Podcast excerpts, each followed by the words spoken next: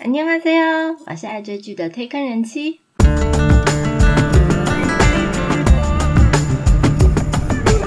欢迎大家来听我说句话，跟着我一起掉入无止境的追剧人生吧。Hello，我是推坑人妻，今天要来介绍一部我等了非常久，由韩剧《棒法》延伸的电影版《棒法在此矣》。台湾的片名是《咒术师战》。 那这部电影呢，在八月二十号已经在台湾上映了。喜欢这类惊悚题材的朋友，可以趁着最近疫情趋缓，到电影院里放风一下吧。我记得之前在大发不动产那一集有盘点一些驱魔相关的韩剧，其中在介绍棒法的时候，我还在呐喊说，电影版到底什么时候要出来？想不到才隔没多久，就看到韩国在预告。那有人问说，韩剧版跟电影版有连贯吗？需不需要先追韩剧才能看电影呢？我个人是觉得，假设你并没有拥有强大的理解能力，或是想要先了解各个角色的相关联的话，可以花一个周末的时间先把韩剧版本补上，再去看电影也不迟。因为电影版本基本上是韩剧的原班人马演出，当然除了坏人部分不是以外。因为坏人角色的部分已经在韩剧版本最后都 gain over 了，而在电影版本呢，由于时间的关系，也不会叙述太多角色的细节，还有角色之间的关联。不过，就算你没有时间追韩剧版本，也不打紧。其实两个是不同故事的内容，只是都是以同一个世界观再去延伸而已。也可以先看完电影。觉得电影很有趣，想要再多了解一点棒法的故事，再去追剧也 OK。可能这样会有点恍然大悟的感觉。今天的内容会放在棒法这个故事的世界观，还有介绍韩剧棒法和电影《咒术师战》。不过由于电影才刚上映，所以并不会爆太多雷的内容，单纯是想要分享这个系列的电视剧和电影给大家。好，首先来介绍韩剧《棒法》，这是韩国 TVN 电视台在二零二零年二月十号到三月十七号播出的月火连续剧，是电影《冠军大叔》的金荣婉导演执导，而编剧却找来电影《失速列车》的导演严尚浩来做编剧，两个人携手合作，打造出棒法世界。那由严志源、陈东义、郑之书、赵敏修主演，总共十二集。所以如果真的想追的人，十二集的负担应该不算太大，一个周末待在家都追得完。有人会问，什么是棒法？棒法就是通过诅咒来伤害别人，甚至于置人于死地。如果有看过韩国电影《哭声》的人，应该对于电影里面出现韩国算命文化的这种巫术，还有萨满教印象都应该很深刻吧？巫师或者是巫女所跳的巫舞，就是那个舞蹈，其实就是韩国式的驱魔舞。那在韩国，这种巫术不完全算是邪教的一种。那到底是不是邪教？每个人定义不一样。但是我尊重各个宗教。而萨满教呢，一直让人有一种神秘或悬疑的感觉。就是因为萨满教的神明可以附身在巫师的身上，那由巫师当做一个媒介去连接人间和灵界，所以可以透过萨满教的巫师来算命问事，或者请他除恶驱魔，感觉应该就是像台湾的党基一样，那也有一点点跟国外的驱魔法师可能有一点点类似，只是国外的驱魔法师是不能算命的。但是可不是想要当巫师你就可以当哦，通常都是家族本身就有萨满巫师的传统，而并不是想当就可以当，或者是你不想当也可以拒绝那一种。很像是最近一部短片韩剧《优秀巫女假斗星》，它就是在说一部呃萨满巫女家族的故事，但并不是所有巫师都可以进行棒法，这是跟你的体质有关。那听说是跟是哪一个神明附身在你身上也有关系。那简单介绍了一下韩国萨满巫术以后，回到韩剧棒法里面，该怎么去诅咒他人呢？有棒法三宝。那当然，这三要素其实是因为韩剧根据了一些相关历史记载来改编的，不一定是真实的。那哪三个要素呢？第一就是被诅咒人他的照片，还有这个人的韩文名字的汉字写法，还有他的私人物品，这三样东西就可以由棒法师来施以棒法。韩剧《棒法》的剧情是在讲述一个可以用诅咒杀死人的一个超能少女为主轴。大号女主角严志远，她是饰演一名充满正义感的女记者，她叫林珍熙，她专门调查社会的犯罪、政治的腐败，还有企业不正等等问题。他在揭发一个韩国最大新创 IT 企业 Forest 的暴力事件的时候，他发现这间公司。存在着一个可疑的子公司，那这间子公司又藏着非常大的一个黑秘密。那么男主角陈东义就是饰演这间公司 Forest 的会长，他叫秦忠宪。原本他是经营一间小公司，但是因为生意失败，负债累累，他的妈妈看着儿子诸事不顺，所以他就找了一个女巫跳大神。这个女巫其实就是等一下介绍小号女主角的妈妈。那跳大神的意思就是刚刚有说到韩国 style 的驱魔舞。那她希望可以破除儿子的霉运，但是秦忠宪呢不相信这种风俗传统，而且也非常的厌烦。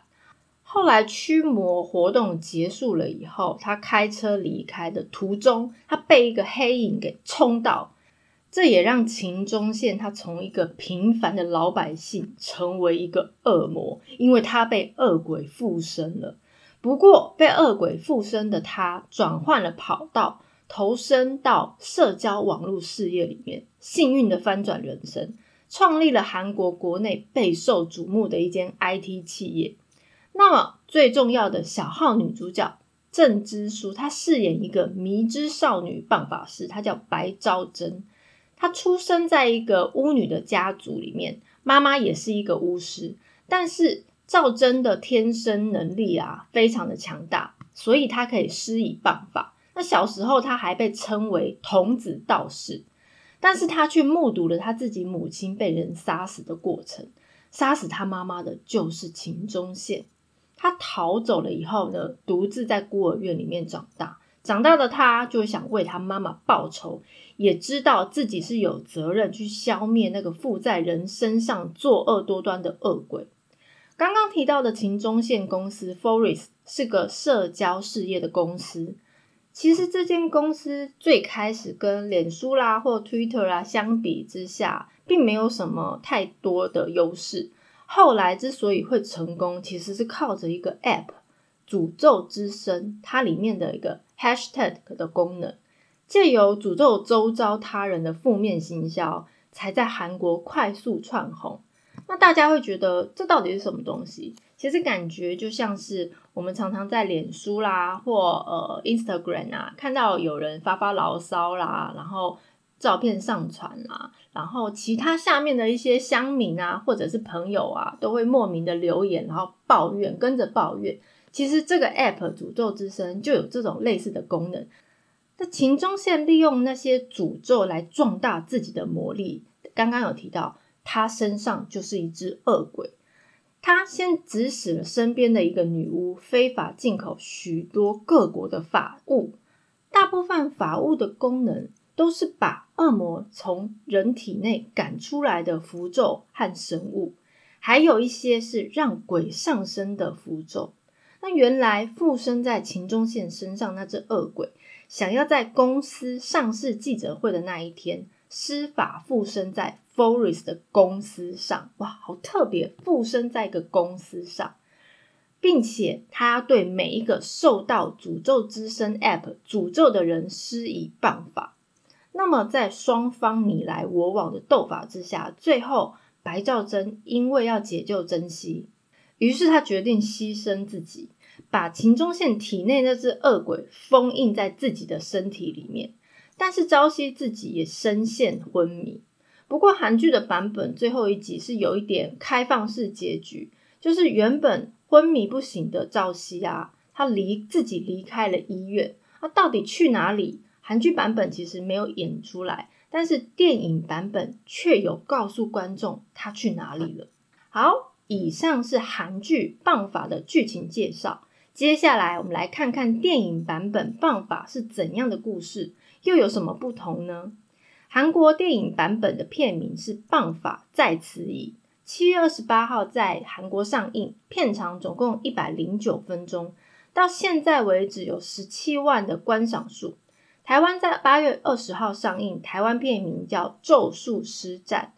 这部电影是由《寄生上流》的发行商，还有《鬼怪》的制作公司斥资七十亿韩币，大概是一点七亿台币，找来原班人马。编导还有演员联手打造更加浩大的活死人天下。电影版本主要就是延续韩剧的世界观，运用诅咒杀人的能力作为题材，再结合了一些活尸的元素，为电影带来更刺激的动作场面。它的故事深度其实也胜过一些其他的活尸作品。那电影版本的原名啊，就是《棒法在此矣》。这边解释一下“在此矣”的意思，“在此矣”其实是传说中一种能被咒术操作的活尸，所以你在电影里面看到那些跑来跑去的尸体啊，他们就都被称为“在此矣”。我觉得名字很特别，你可能会说啊，那边有只在此矣，这边第二只在此矣，哇，有一大群在此矣，哈哈哈。好。电影的故事时间背景，它是建立在韩剧结局之后的三年。剧情呢是在描述发生了一桩神秘凶杀案，但是这个凶手其实早就死翘翘，这就吊诡了。已经死亡三个月的人，诶，人是人还是鬼呢？居然还会出来杀人？而我们大号女主角记者林珍熙，他在广播节目上就接到一个自称是杀人凶手的直播要求，在直播的采访里面，他透露未来还要再犯下三起杀人案。那这三个被预告要被杀害的人，其实都是同一间制药公司的高层人士。于是，很多庞大的在此以活死人军团。开始要疯狂的追杀这三个人，警方也束手无策，因为那些在此矣就是尸体，他们用枪打，用用刀砍，根本就死不了，只好眼睁睁的看着活尸把被害人在面前杀害。这时候，我们的正义小天使珍惜，为了揪出操控这些在此矣的幕后主谋，他也不顾一切的深入黑暗又可怕的藏身之处。那么，电影最重要的棒法师他跑去哪里了呢？他在韩剧结局的时候消失了，就不见踪影了。那我们小号女主角棒法师白少珍，她终于在整部电影已经演了一个小时就十分钟后帅气登场了。哎，最近都流行这种重要角色下半场才上来嘛，《雅信传》好像也是这样。那最后当然肯定绝对是找到幕后的操控者，也挖出这一连串杀人事件的来龙去脉。这部分就留给大家到电影院里面看喽。很特别的是，身为活尸电影导演，但这次只能写剧本的严尚浩，他在专访的时候有表示，对于比活尸更可怕、难以预测这类苏醒的死尸的存在。其实是在神话传说相关的书籍里面，它是被视为一种迷信。而在搜寻这些让尸体复活的资料的时候，其实有查到印尼的相关资料，而延伸出电影里相关的连接。那么金融婉导演表示，关于电影里面的活尸特别的地方。以往的活尸呢，都是因为感染，还有因为想要吃人或吃血而有所行动。那么咒术师战里面的活尸，是因为受到咒术师的操控，有了目标的存在，那他们就会朝着目标开始进行行动。这部电影为了让这一群活死人军团更加的写实，制作团队还特地请来《极恶对决》。钢铁与电影的武术导演，还有替《失速列车》还有《师战朝鲜》活尸设计动作的舞蹈家，打造更惊悚、更壮烈的活尸动作场面。